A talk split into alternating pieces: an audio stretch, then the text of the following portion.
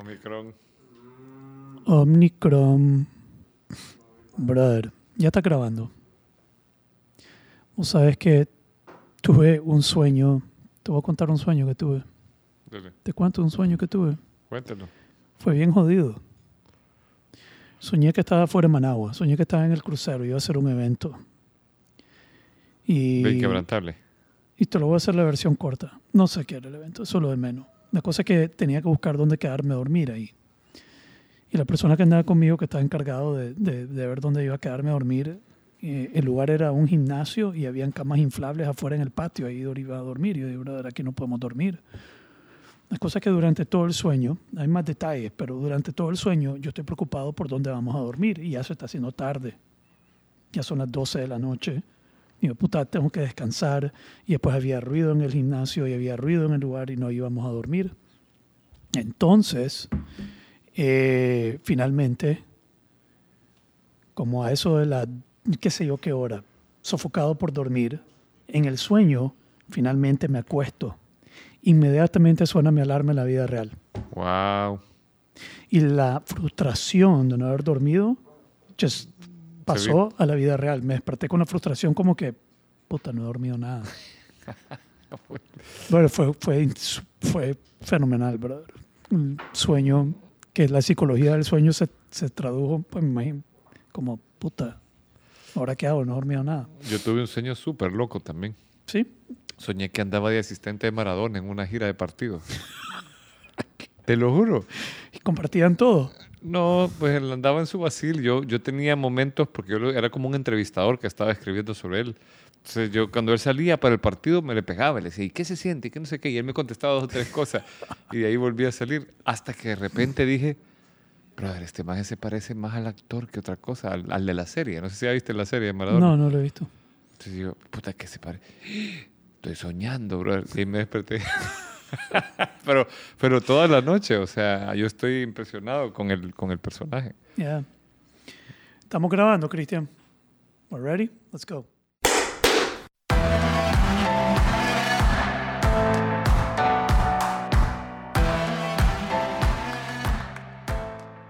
All right. Episodio 51. Híjole, estamos a punto del año. Ya. Porque eh, tenemos ya más de 52 episodios. Lo que pasa es que hay el 18.5, hay unos que no tienen, Hay uno que borramos de la existencia por completo. y hay otro que no se le puso nombre, número, perdón. No tiene número. Sí, Ah, el 48 creo que fue, ¿no? Es un bonus, ajá. un bonus. Hay uno que fue como bonus. Para que vean, pues que le damos bonos y todo a la Sí, gente. toda la onda. Ya. Episodio 51. Yo quería primero contarte de un libro que estoy, que estoy leyendo. Ok. Ya que hay va- varios temas que tengo en mente, pero uno es un libro que estoy leyendo que probablemente lo traemos como tema más adelante, si vale la pena. El libro se llama When, He- When- When- When Men Behave Badly. Ok, Te lo había mencionado sí. en uno de los otros episodios, cuando los hombres se portan mal. Y es sobre infidelidad, sobre acoso, sobre abuso, eh, todo, pero desde una perspectiva científica. Y el libro, estoy en el primer capítulo, pero ya me tiene fascinado. Es sobre el conflicto sexual.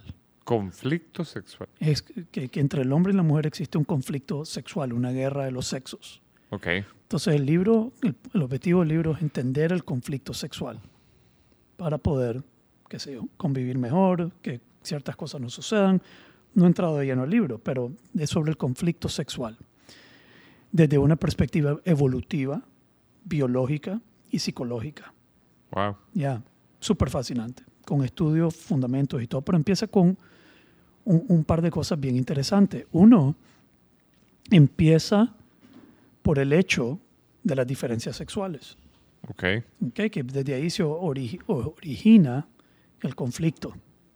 Entonces él dice, lo más básico, por ejemplo, es que un error sexual para una mujer es mucho más costoso que para un hombre.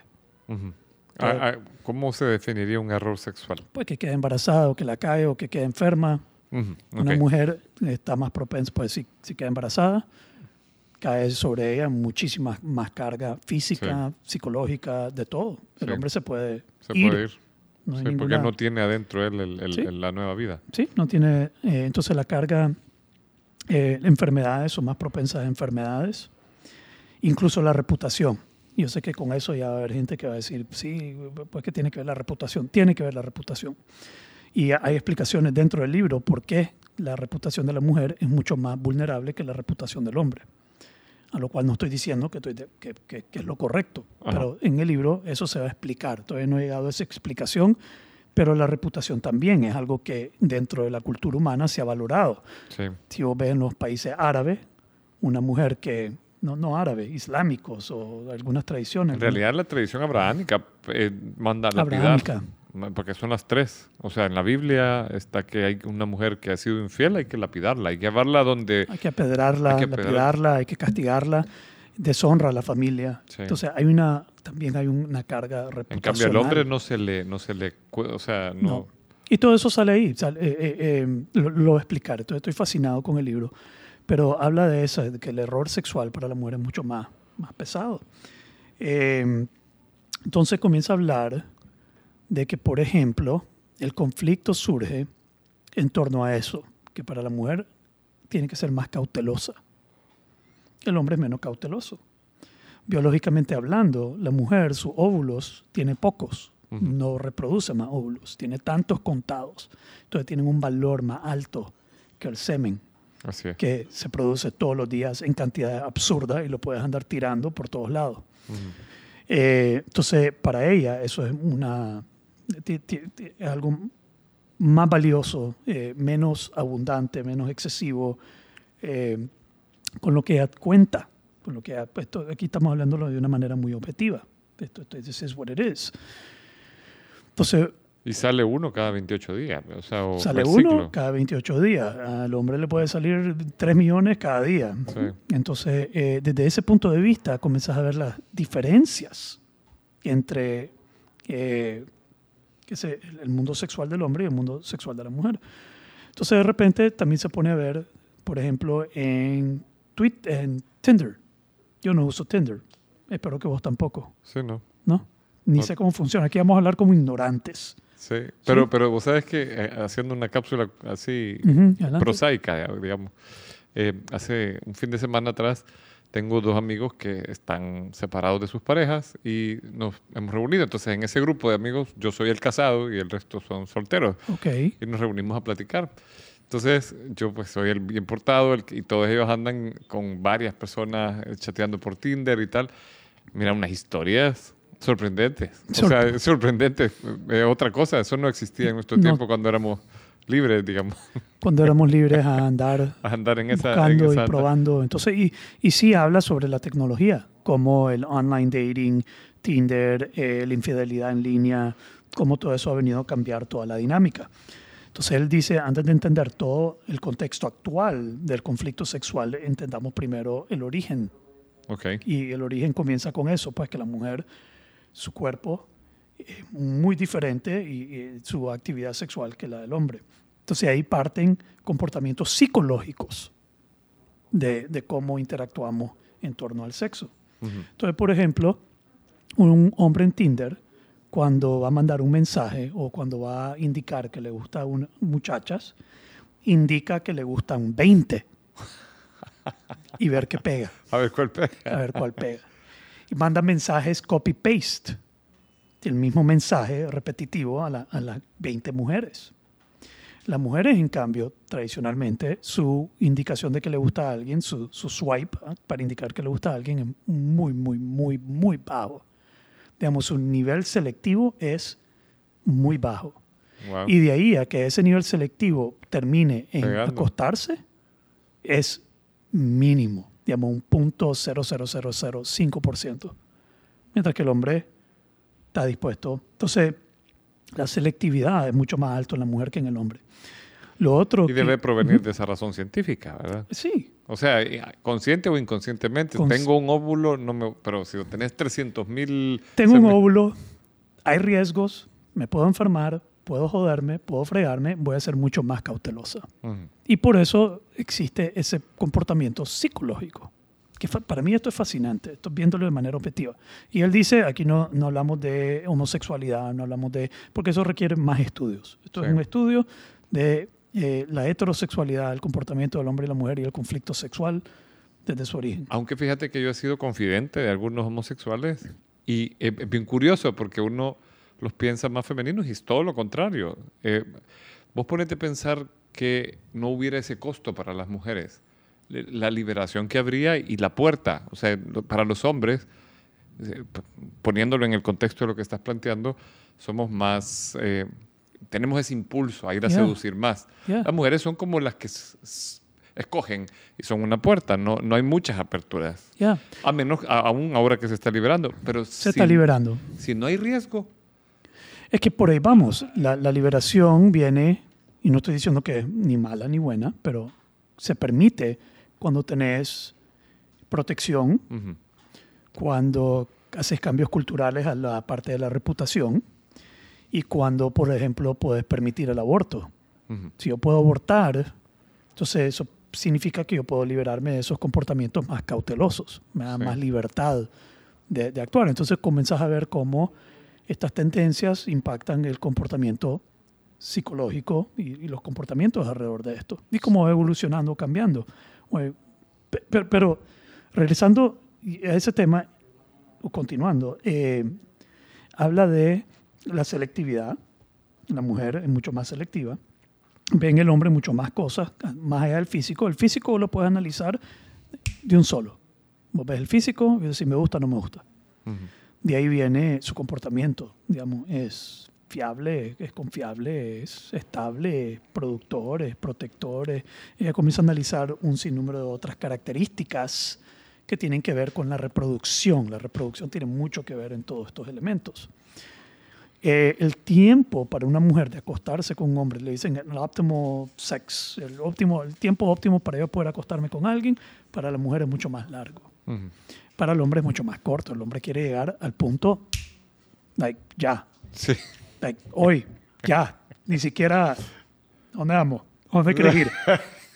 Al motel. De una vez. De una vez, de un solo. El tiempo es corto. El hombre anda buscando cómo, cómo entrarle de lleno. Entonces esto ya se presta a una lucha. No, y si llevas eso a- a- al desempeño, eh, hay, hay- el gran problema de la eyaculación precoz, por ejemplo, que como querés el placer ya, es, eh, es, es un, un tema también que, un que- que debe estar abordado. Ya.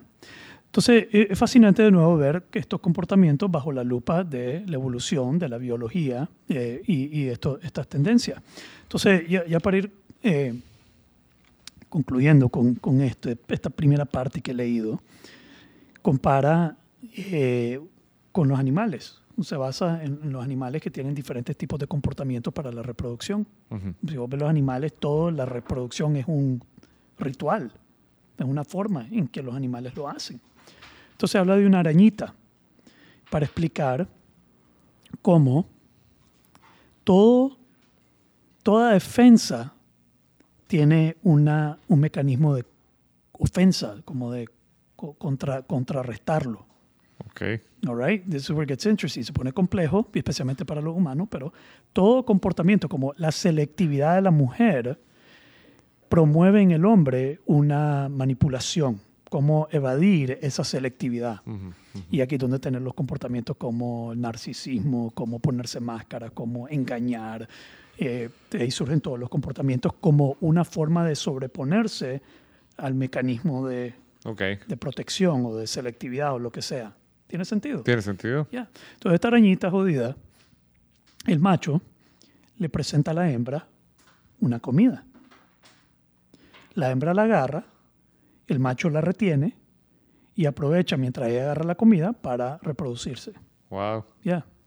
Entonces, la hembra ha desarrollado un mecanismo donde ella puede quitar la comida bien rápido y salir a toda madre y deja, le quita al macho la comida, pero lo deja sin reproducirse. Ajá. ¿Estás conmigo? Sí.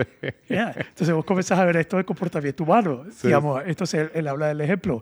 Muchos hombres me dicen, Eh, fui a su casa para ayudarle a moverse, fui a hacer Mm, sí. esto, La hice invité a esto, hice- la comer, invité a comer, hice todo, fui buena gente y she friendzoned me. Me, me Ajá, puso en el- sí.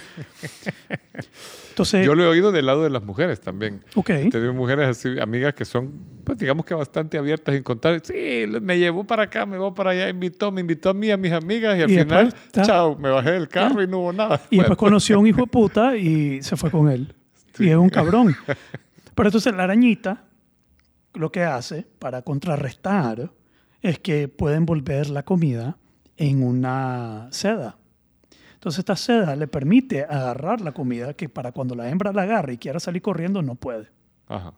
¿ok? Y ahí ya la atrapa y puede reproducirse. Entonces la hembra tiene otro mecanismo que no sé cómo es, pero no me acuerdo, pero ella agarra la comida y se lleva al macho y, y- y no sé cómo es que hace. Si no lo termina comiendo, porque está la famosa viuda negra que, que- se come el macho si no se escapa suficientemente rápido. Igual la mantis. Sí, y le da, y el- y la- no, la viuda negra lo mata y después lo usa para la comida de sus, Sí. de sus, de sus, de los bebés. la Pero mantis, si el macho no se retira rápido y suele ser más pequeño en tamaño, se lo, Se lo come. Se lo come. Hay que ver, vamos a ver si sale eso en el libro. Entonces, el otro es que para contrarrestar y asegurarse que, no, que él no tenga que hacer el trabajo, porque tiene que hacer el trabajo de matar un animal, digamos, conseguir la comida para poder convencerla. Entonces, para ahorrarse eso, esta arañita lo que comienza a hacer es envolver piedras. Así. Ya. Entonces no hay comida. Le da fe. Le engaña. Le engaña. Le engaña. Sí, Y después la hembra comienza a, a tomar conciencia y a oler para ver si ha comido o no. Entonces el macho, para contrarrestar eso, comienza a meter pedazos de comida que le sobró a él dentro de la piedra, Para- pues, con para- la piedra para despistar a la hembra que sí hay comida ahí. Entonces este es como un micro ejemplo de cómo los comportamientos se van contrarrestando y se van formando según estas necesidades biológicas, fisiológicas, etc. Y comienza incluso planteando de por qué existe, por qué es útil tener un conflicto sexual. Digamos que no es tan fácil, que no es tan, que, que- que es un- un- una dinámica, un juego, una, un- de todo, no sé cómo llamarlo, pues, pero sí, como un ritual. ya, como un ritual que te permite llegar a la consumación, a la... a la- al- Sí, sí, La nuestro producción. ritual antes era así, tenías que casarte, ir a la iglesia, poner la, pues, hacer todo el ceremonial. y la pedir al Papa, y eh, la- la familia, etcétera, etcétera. Pero está interesante, estoy súper entusiasmado con leer ese libro y creo que más adelante creo que puede traer más, eh, más cosas interesantes al, al- al tema aquí, porque va a hablar de, el- hay un triángulo de la maldad del hombre, que el narcisismo, el no sé qué, digamos, cuál- cuáles son los hombres más malos y por qué surge esta, este comportamiento. Y cómo a veces los hombres, lo- la misma maldad del hombre es lo que atrae ciertos aspectos de la mujer. Pues mira, habla de la la- la- los números que indican que un hombre puede ver de 100 mujeres, puede ver a 40 mujeres atractivas. Una mujer ve a 100 hombres y solo ve a 5 atractivos, A la pucha. 10 atractivos. Entonces eso genera un resentimiento de rechazo que llega al ego, golpea al otro hombre y eso comienza a traducirse en comportamientos nefastos, en comportamientos negativos, tóxicos, ¿sí? De Yo creo acoso. que todos tenemos un amigo que, ah, no sé, pues yo he tenido conversaciones con varios que me dicen y- que son así, este tipo de persona seductor que le gusta hacer, eh, gozar de la seducción y luego dejar ahí. Y yo les he preguntado, ¿por qué? Y me dicen, ah, es que una chava me jodió y entonces yo me, me estoy desquitando. Pues a veces ni saben. Eso ya no sería saben. alguien que es consciente Pero de es lo que está que es haciendo. consciente. Sí, pero, Ya. pero hay gente que es consciente, que se lo propone conscientemente. Pero mira la dinámica humana como es, hermano, que ahí plantea también que inconscientemente hay un jefe y llega una mujer con la que se quiere reproducir, pero en su mente no es consciente que se quiere reproducir. No es como que, ah, me quiero reproducir con esta mujer, sino que la ve atractiva, pero no está, está como en el subconsciente. Ujú. Ahora ella anda buscando trabajo y él lo que anda buscando es eh, acostarse con ella. Y en base a eso se forma la relación. Y después esa dinámica está por debajo todo el tiempo influyendo en la relación. Pero, se fíjate- presta a acoso, se presta un sinnúmero de cosas Sí. que... Mira, yo una vez leí, leyendo un libro también de temas así de, se llama La Era de la Empatía. Ujú. El libro habla de cómo hay, hay mucha empatía y, y valores en, en los animales. Ese es su planteamiento, es un PhD en primatología. Pero da una estadística que me, me resuena con esto que tú estás diciendo. Eh, eh, están hablando dos PhD en el libro, eh, cosas que existen en la naturaleza que tienen un fin natural, Ujú. pero se usan para otra cosa en la naturaleza. Ok. Entonces da varios ejemplos en la naturaleza y saca a pasear el tema de la sexualidad. Entonces, bueno, el- el- la, la sexualidad está hecha para reproducirse, punto. Esa es la razón biológica. naturaleza. En la naturaleza. Aunque hay un p- momento en que esa regla se rompe. Sí, la, seg- la segunda razón que no es reproducirse para la sexualidad en algunas especies animales y en nosotros, los seres humanos, es placer. Ok. La siguiente en los humanos es ascender en puestos de trabajo. What? Según, sí, Según eh, ese- en ese esta- eh, planteamiento. ese esta- esa estadística, es una estadística en Estados Unidos. Y la siguiente que me mató de la risa es aburrimiento. Qué aburrimiento. Sí, o sea, si no estás queriendo tener un hijo y no es gozo, es como, y no es ganarte un puesto, ¿verdad? Eh, es como, Should we, just, uh, should we just fuck? imagínate, qué curioso. Eso no hay que hacer. ajá, entonces te puede llevar a Estamos entretenerte. aburridos, eh, no hay PlayStation. ¿qué No hay nada que si le damos. Y hay como Jerry Seinfeld y Lelaine en uno de los episodios que están aburridos y Pues why, don't- why can't we do this? Why can't it happen? What, why- what happens in there? What is it? Y, y comienzan a tratar de y, y sucede pues, pero sí. Es, es un tema fascinante para mí, definitivamente fascinante. Ahora, algo que he visto en los comportamientos animales, si vos ves Discovery Channel y ves todo lo que hacen los animales para reproducirse, y algunos comportamientos son exclusivos para algunos animales, Sí. pero los humanos tienden a realizarlos absolutamente todos los comportamientos.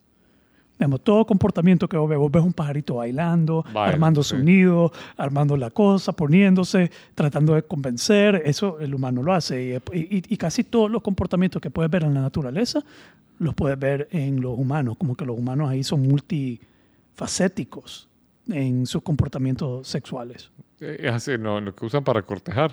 para cortejar o cómo Sí. lo usan, eh, la- las cosas que, cómo manifiestan la sexualidad los humanos, pueden, casi todo lo que ves en el Discovery Channel eh, se Sí. aplica a la humanidad, Sí. pero no todo se aplica a todos los animales, eso es más. Y eso exclusivo. sa- sale bien chistoso en esta serie de Cobra Kai. La, la explicación de por qué le pegaba Johnny Lawrence a la Russo. Yo era el alfa, decía, de eso tenés que actuar como alfa. tenés, que... tenés que darle su toque a la gente.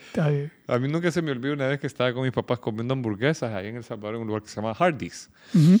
Y entonces había, entre Hardee's y el lugar de venta de helados, había un- un- una especie como de muro, como de un metro y pico. Y estaba un grupo de chavalos, hombres y mujeres, de chicos, como yo tenía tal vez cinco, ellos habrán tenido 13, 14. Y de repente un chavo se tira como una patada voladora y dice, ¡ya! Y, y cae, vea. ¿Y qué le pasa a ese man? Y me dice mi mamá, pero súper ilustrativa, está impresionando a la chica, mira la dinámica. Y cabal, vea, ve al, al chamaco que está como playing, eh, el, Yeah. ser el, el divo, vea, que está... Que una de las cosas atractivas, según estos estudios, este, este señor, demostrado, todo esto está basado, eh, y, y él usa el término, eh, ¿cómo es que dice? El average. eh, se me olvidó, pero él dijo, este, este concepto se va a repetir enormemente en este libro, como the average demonstrates, o the average, eso lo, va- lo vas a ver, que el averaje demuestra esto, el averaje Ujú, tiende a ujú. ser este. Eh, que ser el centro de atención, de admiración, es algo atractivo para la, para la mujer, para pues, ver a alguien que está en, en el centro de atención. Por eso las celebridades tienden a ser atractivas. Ajá. Pero vamos a hablar más, más adelante cuando, cuando llegue a ese, a, a ese tema. Paralelo a este libro, estoy leyendo uno, no sé si has escuchado de eh, Wild at Heart.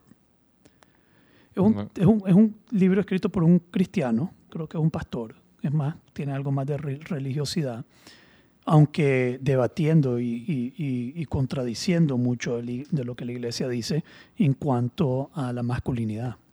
Ok. Entonces estoy leyendo un poquito más sobre la masculinidad desde el punto de vista de este hombre, eh, que dice que los hombres somos wild at heart, que, que la aventura, el cazar, el luchar, el, el guerrero, el, el ser, que, que va en línea con lo que dice Jordan Peterson, el ser un monstruo, el po- poder ser violento, pero controlar esa violencia es parte del espíritu masculino.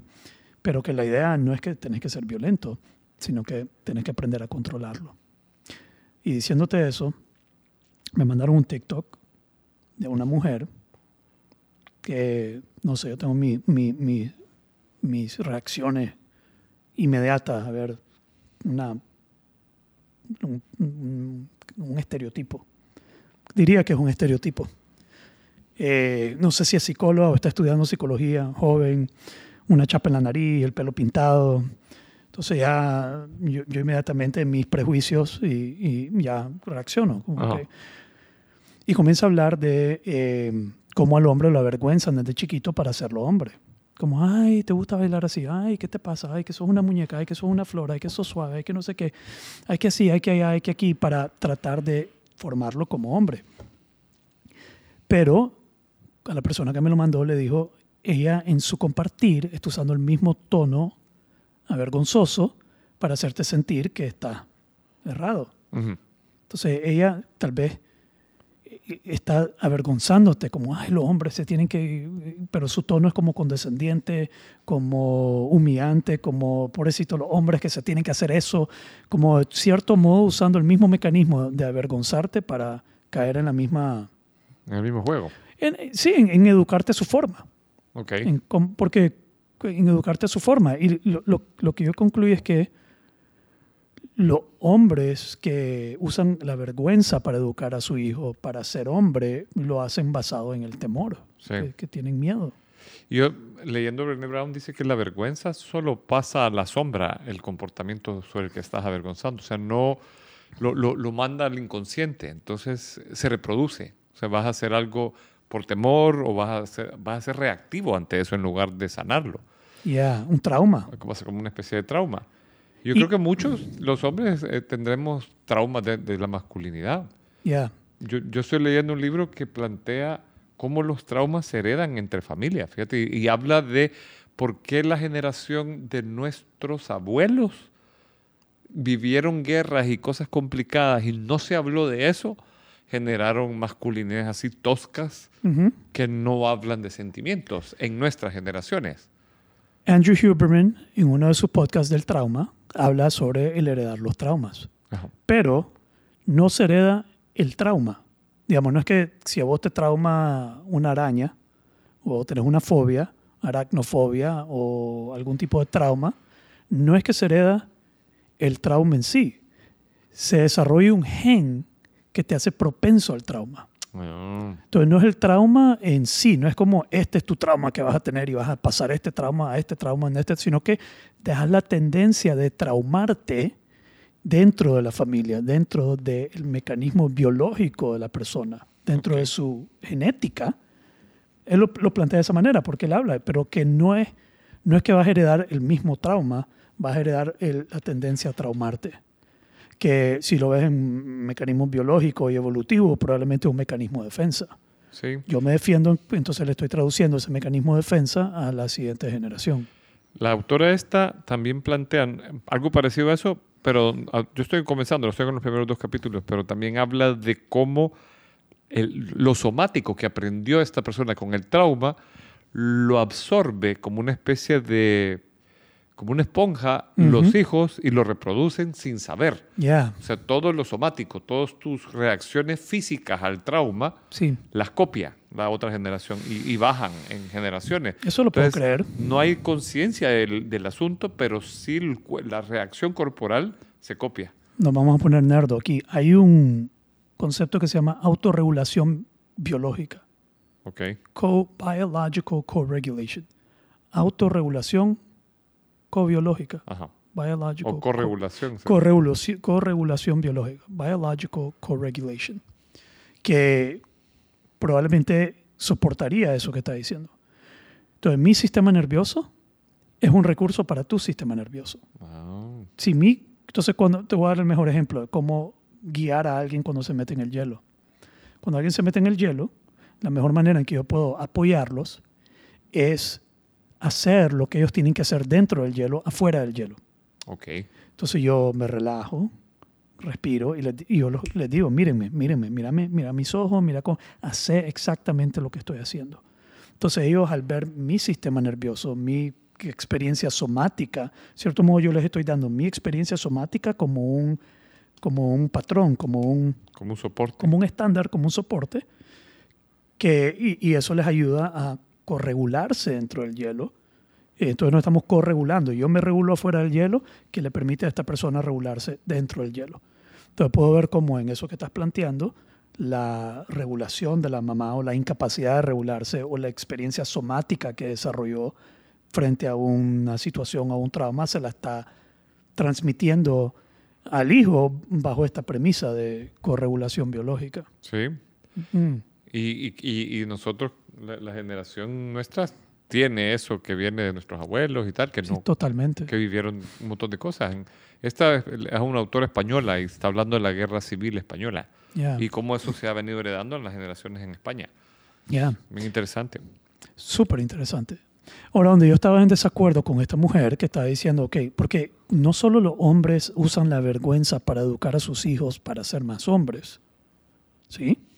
Ella está criticando el que eduques a tus hijos como hombres. No solo está cri- criticando la forma, está criticando el contenido también. Ok, Ahí es donde yo me desconecto por completo con ella. Yo puedo estar de acuerdo en no usar la vergüenza para Sí. educar a tu hijo, pero sí creo en educar a tu hijo, sí, claro. ¿ya? Lo que hemos hablado en otras para ser un guerrero, para ser como dice este, este, este de Wild at Heart, me encanta porque dice, digamos, mi hijo hoy iba a Muay Thai y hoy iba a fogueo y, y va a pelear. Va a pelear. Y sí, yo le voy a decir, pues anda, vergueate, no es que te verguen. no de esa manera, pero yo quiero sí. apoyarlo porque quiero que sea un guerrero. Sí, sí, sí. Porque él quiere ser un guerrero. ¿Qué fue lo otro que estaba discutiendo con esta muchacha? Entonces, uno es la forma. Y esa forma de avergonzar al niño para no ser femenino nace en el temor del papá. Ujú. Eh, la cagazón de que se me va a hacer afeminado, entonces lo voy a avergonzar. Que más bien causa más trauma y lo hace mierda. No Sí, es la y forma. cuidado, y lo provoca que se haga afeminado, ¿me entiendes? O sea, le sale Como la- rebeldía se como te... rebeldi- Sí, se- sí, sí. sale efeminado. O sea, lo, lo otro es que también he visto mujeres usar ese mismo mecanismo de la vergüenza para educar a la niña para hacer de una manera particular. Ajá. Como está gorda, nadie quiere a nadie horrible. A las gordas nadie les hace caso, a las gordas nadie las quiere, a la gorda nadie. Entonces la mujer tiene miedo, que su, tiene terror que su hija no tenga el físico eh, para, pues, para ser una niña linda, bella, preciosa y usa la vergüenza. Y, Y todo lo que eso involucra en los primeros años de la... Porque yo, una vez hablábamos con Morgue, lo, des- lo destructivo que podemos ser los jóvenes a la hora de hacer bullying. O sea, Ah, no, somos o sea, brutales. Es, es es- es una selva brutal la, la chavalada, porque te atacan donde duele. O sea, si tenés una deformidad o algo incorrecto en tu cuerpo o algo, Pues no puede ser ni chelito y ojos verdes cuando ya te encajan pollo. pollo o chele o gato, o si sos medio trompudo te dicen burro, sapo o alguna cosa. O sea, Pues, pero, sí, entonces por miedo a que te hagan bullying a tus hijos, los avergonzas en tu casa para, para tratar de educarlos y formarlos a que eso no, en vez de decirle, cuida tu cuerpo, hace ejercicio, hay que ser saludable, y quitarle el miedo de la ecuación, que el miedo siempre va a joder la intención de querer ayudar a tu hijo o a tu hija, el miedo siempre va a intervenir y va a, a dañar la relación. sí. Pero el contenido no siempre es malo, digamos, a veces sí tenés que abordar temas de cuidar el cuerpo, sí tenés que abordar temas de masculinidad, eh, según... eh, esto me lo mandó una amiga que, que, que es lesbiana, ya, pues, en, en este tiempo no sé exactamente cómo se identifica y no lo estoy diciendo en broma, sinceramente no sé cómo eh, se identifica, pero eh, yo, yo lo que le dije es, si yo veo que mi hijo tiene una tendencia masculina, que ese es su deseo, ese es su impulso. Él quiere ser guerrero, él quiere pelear, él quiere, tiene las ganas de luchar. Yo voy a educar eso, yo voy a acompañar eso, Ujú. sin usar la vergüenza. Si mi hijo fuera afeminado y veo que tal vez tiene tendencias homosexuales, pues ya ni modo, yo educo eso. No voy a tratar de imponer la, la, pues, la- la idea que yo tengo de ser hombre en él cuando estoy viendo otras tendencias. Sí. Pero si la tendencia es esa, de una masculinidad con agresión, con violencia, con ganas de ser guerrero, de luchar y pelear, entonces lo mejor que puedo hacer es ayudarle a canalizarla a forma a, a adueñarse de, apropiarse de y a, cui- y, y a saber dominarse a sí mismo. Sí, a mí hay un, hay un libro que lo he leído varias veces porque me encanta. Se llama eh, algo de la masculinidad. Tiene que ver- son los, pero habla de cuatro arquetipos.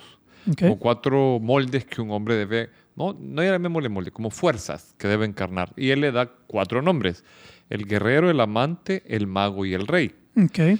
Y cada uno le da algo al hombre. Y los tenés que des- des- despertar en, en- en el, creo que primero va el amante, luego el guerrero, luego el mago y el rey. Y que cada uno tiene su reflejo en la niñez. Pero a mí lo que me llama la atención de ese libro es que te habla de que cada arquetipo ti- es, es como un equilibrio entre dos opuestos. O sea, por ejemplo, él te habla del guerrero. Ujú. ¿El guerrero qué es? es? Es lo que vos me estás planteando, es esa fuerza del hombre, el combate, la perseverancia, la dureza, o sea, poder resistir la dureza de la vida. Porque ¿qué pasa si se te va de la onda? Te haces un bully, te haces duro, no conectas un con... acosador, un acosador, un, un abusador, un, una- un violento. Y un, y un vergueador en la Un calle. asesino. O Un asesino. ¿Qué pasa si no cultivas? Sos un blandengue, sos, sos un debilucho. Que, si lo encarnas bien. O sea, un buen guerrero, eh, por ejemplo, eh, se- se- yo una vez me dijo alguien que los samuráis eran todos homosexuales. Y la razón es porque se escribían poesía. Bueno, esa era la, la parte de equilibrar la fuerza de la formación el poeta. el poeta. Luego tenés el, el- el amante, que es el, la- el gusto por la vida y por el amor. Entonces, si ese lo llevas a un desequilibrio, te haces un seductor empedernido. Si lo llevas al, al- O sea, porque tienen dos desequilibrios, el del exceso y el del defecto. un, un- ¿cómo se llama? Como un péndulo. Sí, y un pitfall. Exacto. Tienen el pitfall, El cuando lo pitfall- sobreusas. Cuando lo sobreusas o cuando no lo usas. Porque tenés también el amante impotente, que es el que no sabe ir. O sea, el que No dicen, sabe amar. no no sabe expresar amor. Ok. Es duro consigo mismo y resiste la vida, pero no sabe expresar amor. Ujú. O, eh, no sé vos si te acordás de una broma que daban en el Zamorano que a mí me pareció brutal, pero, pero bien ilustrativa, el tema del celador.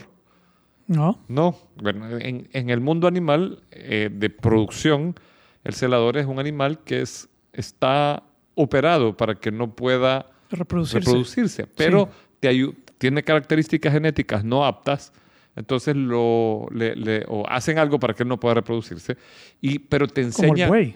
Bueno, ahí lo hacen con los cerdos y con los bueyes, que- o, o con los toros y los- le, le desvían algo, entonces, pero te muestra quién, cuáles son las hembras que están en celo. Entonces, el, el- el- el que no sabe expresarse siempre sabe quién le gusta, sabe, pero nunca se atreve a dar el paso y conquistar. Ya. El mago en general es la el asombro y la capacidad de manejo de la fuerza de la naturaleza, lo que te gusta, cómo dominas la ciencia o, o tu área de gusto. Y entonces eso puede caer en manipulación o puede caer en, en- en- en no cultivarlo. Y el rey es el, el líder, el que gobierna eh, su entorno, el que sabe generar un espacio de confianza, tal, pues lo, lo que hace un rey en, en una, un buen rey en, en una Ya. civilización. Entonces, cada uno de los cuatro arquetipos, eh, él te da consejos para despertarlo y regularlo bien. Ya.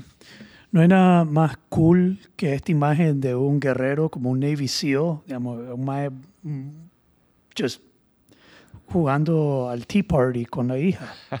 Sí, ¿Has visto eso? sí, sí. sí. Que este mae, parece un monstruo, una, un guerra, un Que te puede matar con una Te mano. puede ¿eh? matar y está con su hija jugando al Tea Party. Sí, sí, sí. Y eso, eso es, eso es noble. Es noble, Es, sí. es noble. Y, Eh, Dice él, creo que hay un meme que me mandaron a mí que está el tipo y dice, vos puedes ser el guerrero, el matarife, espalda peluda, pecho de plomo y no sé qué, pero si tu hija dice que sos una princesa, sos una princesa.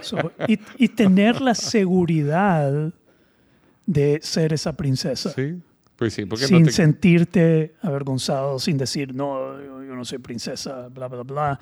Creo que tiene que haber una, una sanidad dentro de, tu, de vos como persona. Y desgraciadamente, por lo menos yo como hombre, me siento que estoy sanando más. No siento que, que fui formado de una manera para ser sano, sino que hasta ahora estoy, me, me está gustando estos temas de como este libro de cuando los hombres se comportan mal y entender el comportamiento eh, psicológico que está basado en lo fisiológico, que realmente te dice por qué nos comportamos de esta manera, porque al entenderlo podés evitar un sinnúmero de conflictos, un sinnúmero de cosas, como el acoso, como el abuso, como el trauma, como, como un, un montón de cosas que suceden dentro de la vida. Y ser un, el eslabón que sana eso en una cadena generacional, ¿vea? Porque, ah, sí, totalmente. Porque si, si vos lo lográs transformar en vos, va a ser natural eso y tus hijos, tus colaboradores, eh, tus sobrinos o quienes, con quienes interactúes,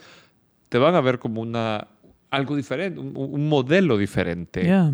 que va a sanar una generación. Creo que Mm. es, es un trabajo de mucho coraje, Yeah. de mucho coraje porque pues, mucha gente que nos escuche puede ser que no entienda, diga, ah, esas son mariconadas, esas cosas psicológicas, etcétera, y o, o- o no valore el, el- el- el trabajo consciente de aquí podemos tener las dos cosas. Podemos tener hombres que nos escuchan y dicen que es esta mariconada. Sí. Y podemos tener mujeres en el otro extremo que digan estos dos son unos machistas Sí, nefastos de unos- mierda.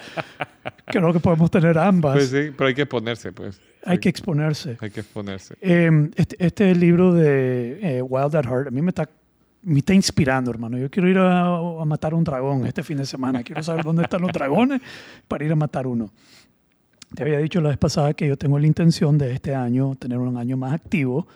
Todo el sábado me fui a surfear, después de surfear fui a andar en bicicleta, después de andar en bicicleta me metí a surfear de vuelta, después fui a la casa, jugué, jugué algunas unas actividades con mi hijo, pero tengo esa intención de querer eh, activamente pues, pues, estar activo en ese tipo de cosas eh, que para mí los hombres lo, lo- lo buscamos. Yo sé que mujeres hay también, pero on average, on average es lo que él dice, on average el hombre lo busca mucho más que la mujer. Eh, y, y al final habla de, de este, que a la hora de que hay que proteger, como en la Segunda Guerra Mundial, usa el ejemplo, ¿a quiénes mandás? ¿Quiénes son la carne de cañón? Sí. Son hombres. ¿Quiénes son los que lucharon contra los nazis? Son hombres. ¿Quiénes son los que van a pelear la guerra? Son hombres. Eh, y tienen que saber ser, ser guerreros, tienen que estar educados para proteger cuando hay que proteger. Y Eh, también, o sea, no, porque eso para mí son situaciones bien extremas, pero vos ponete a pensar, eh, vos hablas mucho del tema de complejidad y un guerrero, eh, eh, es- o sea, tal vez nuestra guerra no sea un fusil y una, una trinchera, sea eh, ser un- una persona diferente en un ambiente de trabajo. Que, que, o sea, a mí me ha tocado ser en algún momento una persona diferente en un ambiente de trabajo tóxico. taking a stand, being courageous, ser vulnerable y, y- ser tener- vulnerable, ser, ser valor para- ético, ser responsable, ser un buen, ah, en lo mejor de tus posibilidades, un buen ejemplo en un, en un, en un- en un entorno difícil, en un entorno buca. Yeah. Pero todo eso, todo esto, entender nuestro comportamiento de una manera objetiva, nos invita a comportarnos de una manera más, más efectiva. Esa, esa es la realidad. Eh, eh, en este libro plantean que está el, todo la- el movimiento feminista, el movimiento que culpa todo en la- el patriarcado y el, y en el machismo. Pero lo que no nos damos cuenta es que hay un contramovimiento ya, que se llama The Manosphere.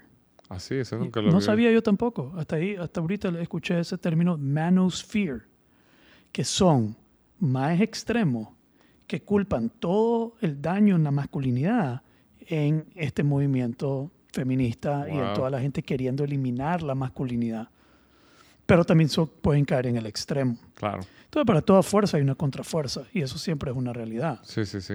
Entonces yo realmente cuando ya me, me, me, me dio ese concepto del manosphere, me di cuenta que yo realmente sigo blogs y hay un par de gente en Instagram que yo sigo que son extremos en temas de rescatar la masculinidad, pero una masculinidad dura, tradicional, conservadora, que contradice todo el movimiento feminista y la, la feminidad. Ahora, desgraciadamente, no, no, desgraciadamente, esto es, mi tendencia. Yo no respondo bien ante, eh, bueno, lo voy a decir claramente como lo, como, lo- como lo, pero en este momento yo no respondo bien a personas del lado feminista, sean mujeres, sean hombres, tratando de educarme sobre la masculinidad Ujú. respondo mucho mejor a, un, a, a la, la otra parte, eh, rescatando valores positivos de la masculinidad. Sí. Pero cuando me hablas de, de- de- pues hay cosas que simple y sencillamente no resuenan conmigo. Resuena conmigo porque este, por ejemplo, hay uno que habla de la fidelidad, de que un hombre, un hombre fiel es un hombre de verdad. Sí. Un hombre que, que, la, que ser inmune a la promiscuidad es una demostración de un hombre sano, de un hombre fuerte, de una masculinidad sana. Entonces tienen valores positivos Sí. que están enseñando de este lado. sí. El otro lado no, no resuena mucho conmigo, no es que, no sé, Mira, pero me yo- mandan de repente cosas y, y- y es muy, esto viene, del- pues no, no, no sé. O sea, yo, yo que eh, pues ya hemos crecido en entornos bien machistas, pues, o sea, Ya. y creo que el, el despertar de la, del feminismo em, tiene cosas bien a- a- que conmigo resuenan. Por ejemplo, puchica, esto de que la mujer tenía que ser ama de casa, eh, no podía votar, eh, no tenía derecho, o sea, que seamos iguales como ciudadanos y tengamos los mismos derechos, me parece genial. Que tengamos los mismos derechos y las mismas condiciones en un ambiente de trabajo. Si el- porque, mira, yo, por ejemplo, tengo un amigo que fue por muchos años líder sindical en España. Ujú. Y él me dice, mira, me dice, es ridículo porque yo tengo, en España hay una política de equidad de género en los sindicatos y tenemos que tener la misma cantidad de representantes y no hay mujeres que quieran hacerlo. Simplemente no les interesa. Pero a huevo tenemos que tener a cinco lideresas en el equipo ejecutivo y están ahí y no hacen nada porque no es su interés, la están pagando porque están en este gran... Entonces, ok, si te interesa, hagámoslo, hagámoslo juntos. Si vos querés ser ingeniera en construcción, dale. O sea, está bien. Ya. Pero, pero toda esta onda de, de, de, lo que, de, de valores antimasculinos, en el buen sentido de la masculinidad, sí no resuena conmigo. Me, Sí. me voy más con esto que, que vos decís, porque es, es todo un tema de educación, eh, Sí, eh, de, de poder transmutar la parte oscura de la masculinidad en una parte correctamente manejada. Es que hay, hay ciertas cosas eh, que, que todavía yo estoy tratando de entender para mí mismo de todo esto y qué significa y por dónde viene.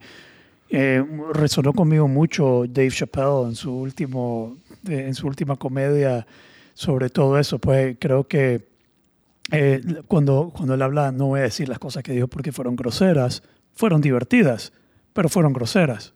Eh, pero fueron divertidas. Yo fucking- ¿No lo has visto? No, no lo he visto. Ah, dude, we can't keep on talking. Eh, Si uno puede venir al próximo eh, conversaciones, ¿no? pero eso lo veo en Netflix. Sí, en Netflix. Ok. Ah, sí, hombre, es, que es crudo, es crudo, pues, este, es súper crudo, súper ofensivo, pero como dice él, you're not listening. Si no estás escuchando, no, estás no vas a escuchar lo que estoy realmente diciendo. Y a veces no quieren escuchar lo que estás realmente diciendo. Pero estoy de acuerdo ahí, que hay una, hay derechos. Digamos, él habla de la definición de, de- de feminismo. Y dice, ok, me fui a meter a, a- a ver la definición y leyó la definición y él dijo, feminismo es buscar los derechos, equi- equidad, bla, bla, bla. Y dice, wow, I, I- I'm a feminist. I thought I was going to say something like, y eh, dice un- un- una mierda, una rabasada, por una grosería. Pensé que iba a decir esto, que, que esto era. No sabía que era esto. Entonces ahí se pierde un poco, creo yo, el, el entendimiento para... Y lo otro es que nunca, nunca es suficiente. Siempre me siento como que nunca lo vas a entender, nunca vas a saber lo que se quiere, nunca vas a saber responder a las solicitudes que quieren, no puedes participar, no puedes opinar. Es como, como que el movimiento feminista está siendo manejado por mujeres. que nunca vas a poder entender. Se te salió Chapé. You just, I don't understand what you want. No entiendo qué, qué, ¿Qué onda? qué, qué hago. Yo no me siento aquí. Es que no te quiero decir lo que tenés que hacer, tenés que entenderlo, entenderlo. sin que yo te lo diga. Puta, si ese movimiento está basado en esa premisa, puta, entonces estamos. Estamos, nosotros estamos.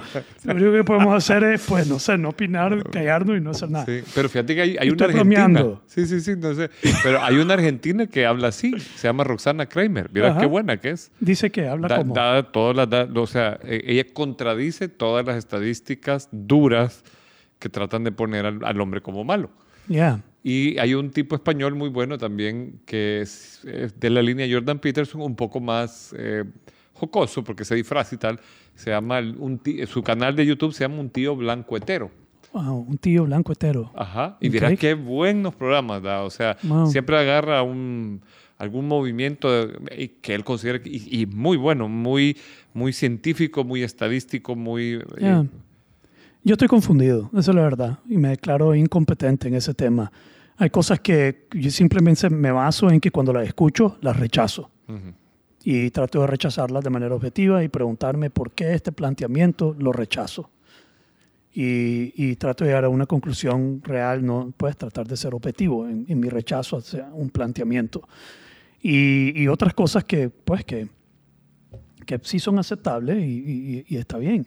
Al final yo quiero criar a mi hija de la mejor manera y a mi hijo de la mejor manera. Y no creo que se crían iguales. Esa Sí. es mi creencia, que no se crían iguales.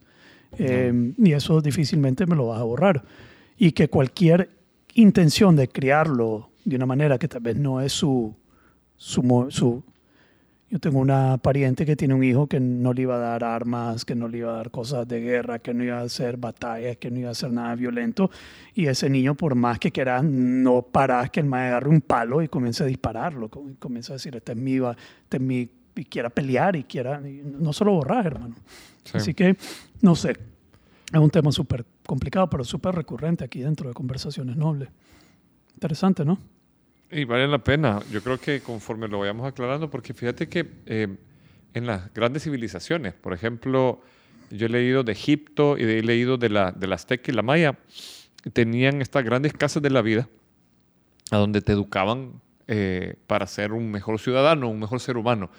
Te daban las competencias también como ahora la, la- la escuela, la universidad, pero tenían mucho de, de despertar de conciencia.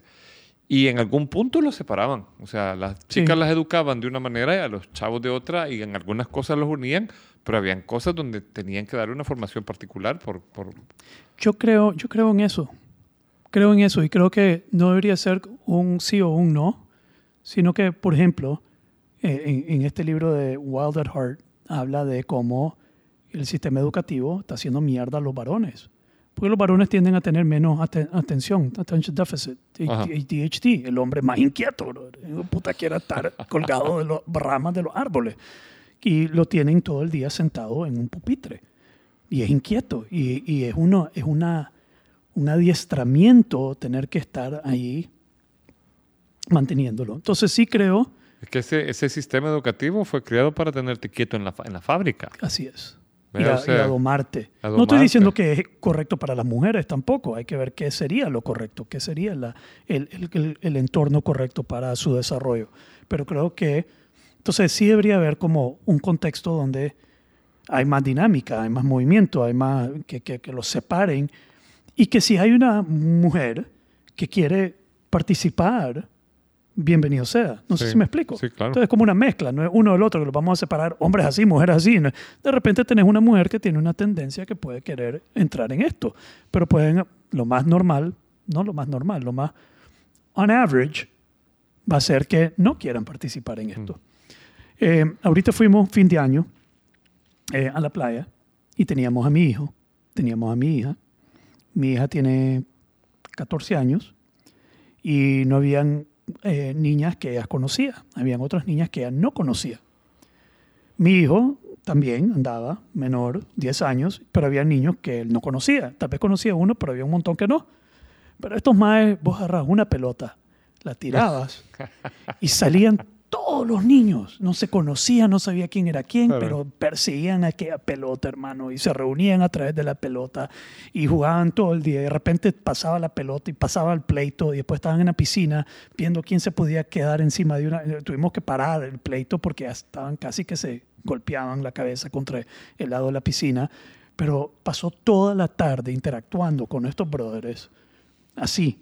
Mi hija le costó mucho encontrar con quién interactuar. Porque la niña es más social. Y a esa edad es como de conversación, como ya tenés tu, tu set de amigas, ya tenés tu círculo, ya sabes quién hace qué, quién te gusta, que aquí, quiénes son los que se... Y ya tenés el, el círculo social ya establecido. Y eh, fue mucho más difícil poder entrar en juego, entrar en, en- en relacionarse, que, que fue para, para un varón. Un varón ¿Y, y puede ser logró, un- se- logró relacionarse? Al final sí, logró, al fin Último entrarle. Pero último, exactamente, pasó cinco días y los primeros tres, que odio la vida. O, pues, no, pues no quiero esta- estar aquí, estar sola, qué aburrido, entre otras complicaciones, pero al final entró y, y descubrió, Ana, si lo hubiera hecho antes, etcétera, etcétera. Pero el otro brother, te lo juro, tiras una pelota y salen todos a detrás de la pelota y, y tiene eh, una tendencia distinta. Ahora que puede haber una niña que haga eso, no estoy diciendo que hay que prohibírselo, estoy diciendo que hay tendencias Hay ciertas tendencias. y hay que cultivar esas tendencias y formar esas tendencias y, y cultivar, nurture esas tendencias Sí. de una manera correcta, sin vergüenza, sin pena, sin miedo, sin imponerte, sin... Pero ahí están, velas, observarlas, discernirlas y, y, y, y- cultivarlas, Sí. right? Sí, que se, eso lo impulsa temprano el, el autoconocimiento. Yeah, yeah, interesting. Vamos. No entramos al otro tema, pero, Pero estuvo bueno. pero estuvo bueno, ¿no? Sí, estuvo bueno. Sí, estuvo bueno. Creo que vamos a generar controversia siempre. Probablemente gente que quiere venir a entrar gritando por esa puerta. No estoy de acuerdo. O que quieren, siempre me dice gente que quieren participar en nuestras, como que quiero entrar, ¡ah! quiero entrar en la conversación con ustedes. Sí, a mí me lo dicen también. Sí, qué bonito eso. Tal vez algún día. All right. Si les gustó, compartan, háganos llegar sus comentarios. Eh, y siempre gracias por darnos su atención. Anything you want to say, my friend? Thank you very much. Beautiful. Campana, papá. ¿Qué pasa? Eso. Eso.